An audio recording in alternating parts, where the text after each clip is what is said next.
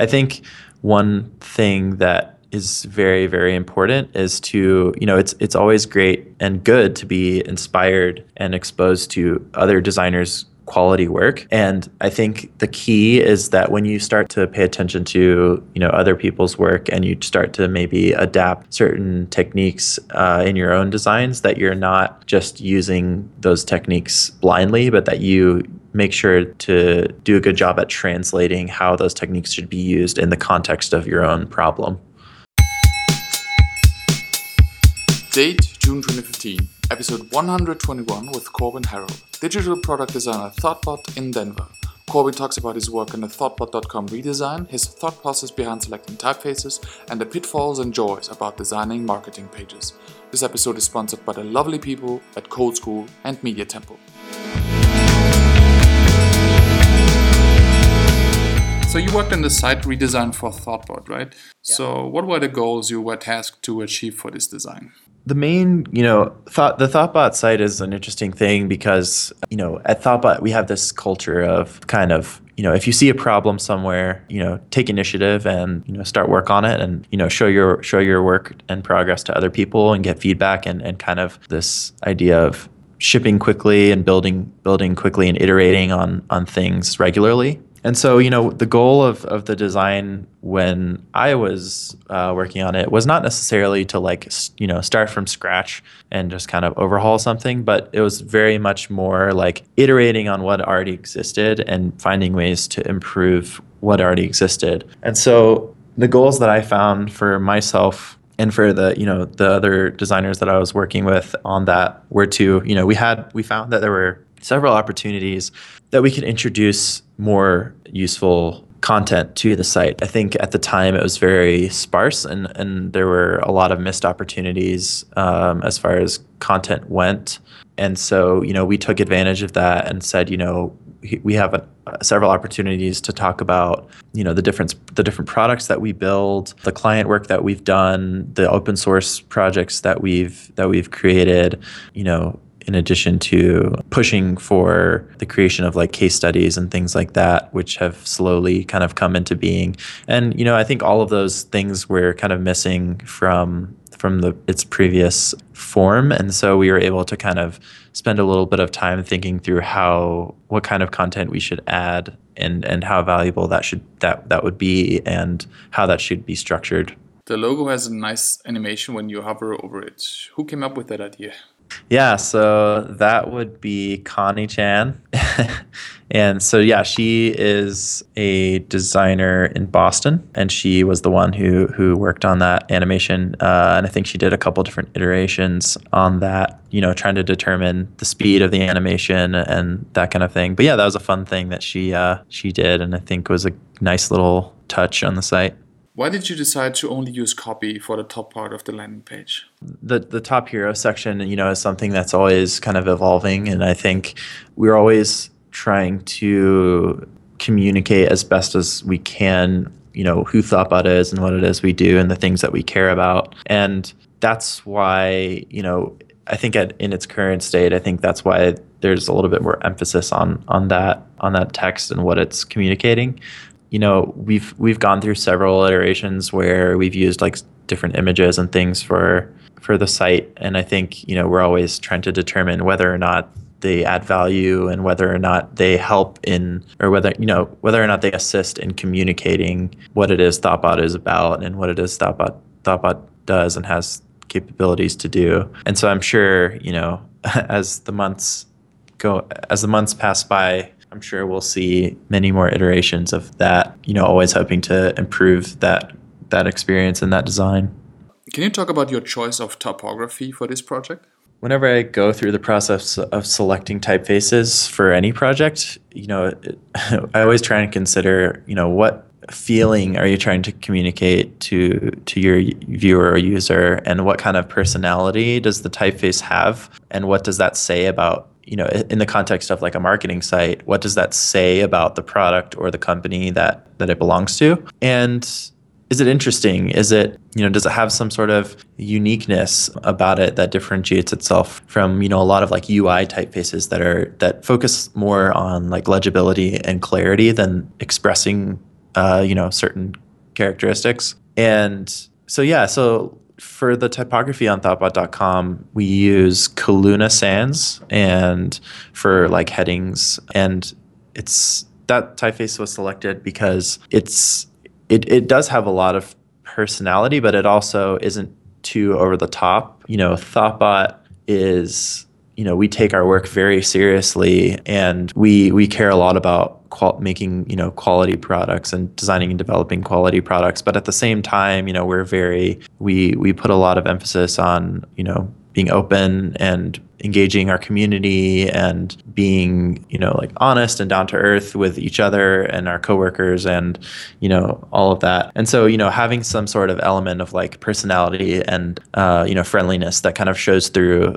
from the typeface is something that i think we achieved with with selecting that typeface in particular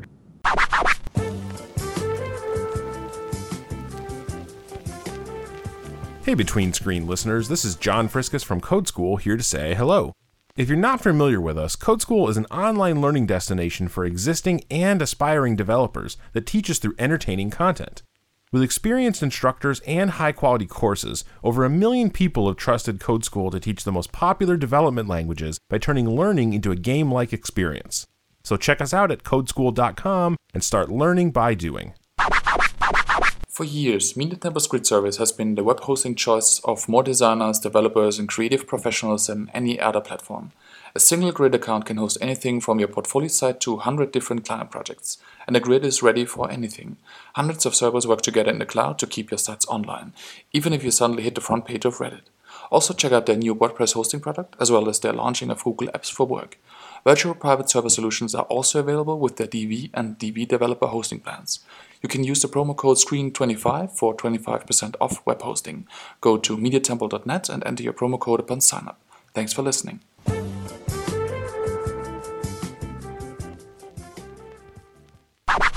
Did you collaborate with other designers on this project?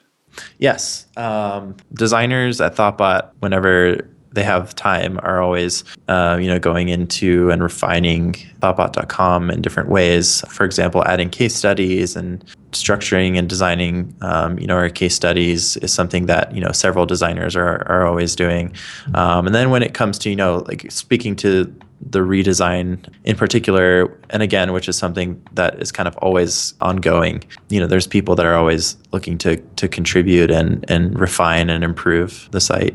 we foster a culture at thoughtbot of you know if you see a problem with something then you then fix it you don't necessarily need permission to do so obviously before you implement something it's always good to get you know multiple opinions on on what you believe a better solution is.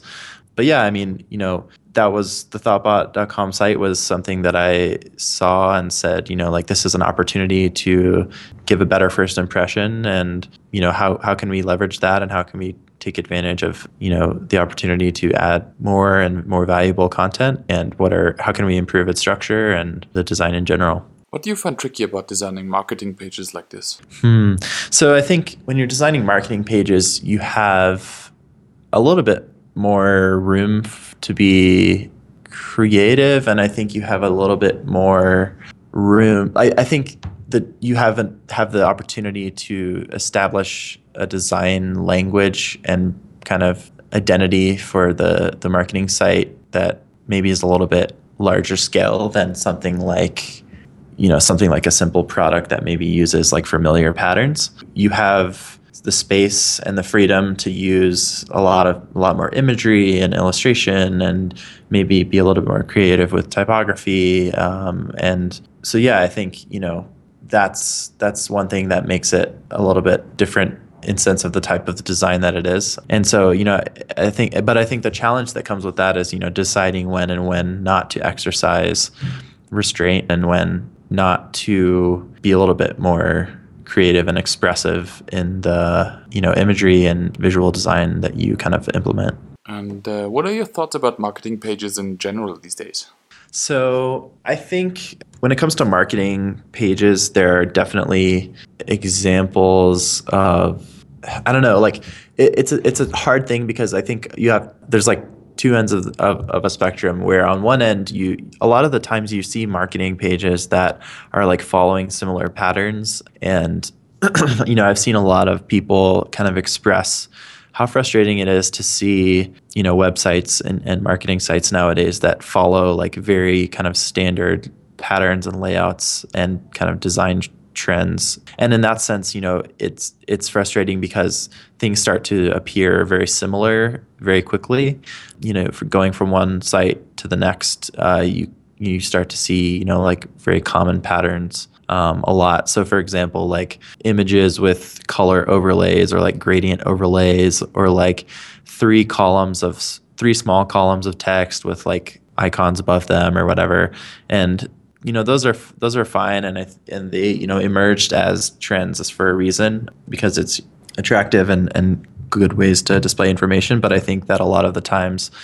a lot of the time they end up being used as kind of a crutch. So like a designer doesn't have feel like you know they don't have the time or they don't even maybe they're just being lazy and use those structures as just you know they think, oh, well, it works. I know it works because I've seen it done lots of times before, so there's no reason why it shouldn't work here, and I, I'll just do it that way. And I think that's unfortunate. I think that's a missed opportunity. And I think there are other, you know, sites that really, really push, you know, push the value of, of design and graphic design in, in really, you know, cool and creative ways. And creative doesn't necessarily have to mean very like elaborate and like grandiose, but maybe you know they they've taken a problem they've they've taken a new approach to displaying their content that works for them and that's unique to them and that isn't following you know pre-established trends or patterns just because that's what they're but but they really are kind of you know putting a new spin on or creating some sort of unique identity for their own site or for their own brand by by using graphic elements in in kind of unique and creative ways or by you know using typography and white space in unique and creative ways. I think that's also you know equally as impressive when you know you find marketing sites or people creating them that you know really have a solid grasp on on t- good typography and are able to use typography and white space in a way that's just extremely engaging for someone viewing it. And any other things that Zana should keep in mind or avoid when working on marketing pages? If you're designing a marketing page and you find yourself, you know, using patterns that you've seen before, ask yourself why you're using those patterns and if that really is the best solution and ask yourself if you have an opportunity to break away from those patterns and, and maybe be a little bit more creative and intentional with how you display your content and how you use you know visual and graphic design in your in your work. And i think one thing you know that i've thought of now is something that's really important when you're considering the design of, of you know marketing pages landing pages whatever is being very clear about uh, you know giving the, the user opportunities to navigate from from one area to the next and being intentional about how you draw attention and how you emphasize you know certain parts of the content. Maybe sh- like maybe some content is more important than than others and that you do a good job of em- emphasizing what that content is. Uh, maybe you know you want to make sure that you provide enough clarity around different call to actions um, and different opportunities for the user to kind of interact with your page and making it making sure that you do a good job of like drawing them in and you know making them want to go further into exploring the site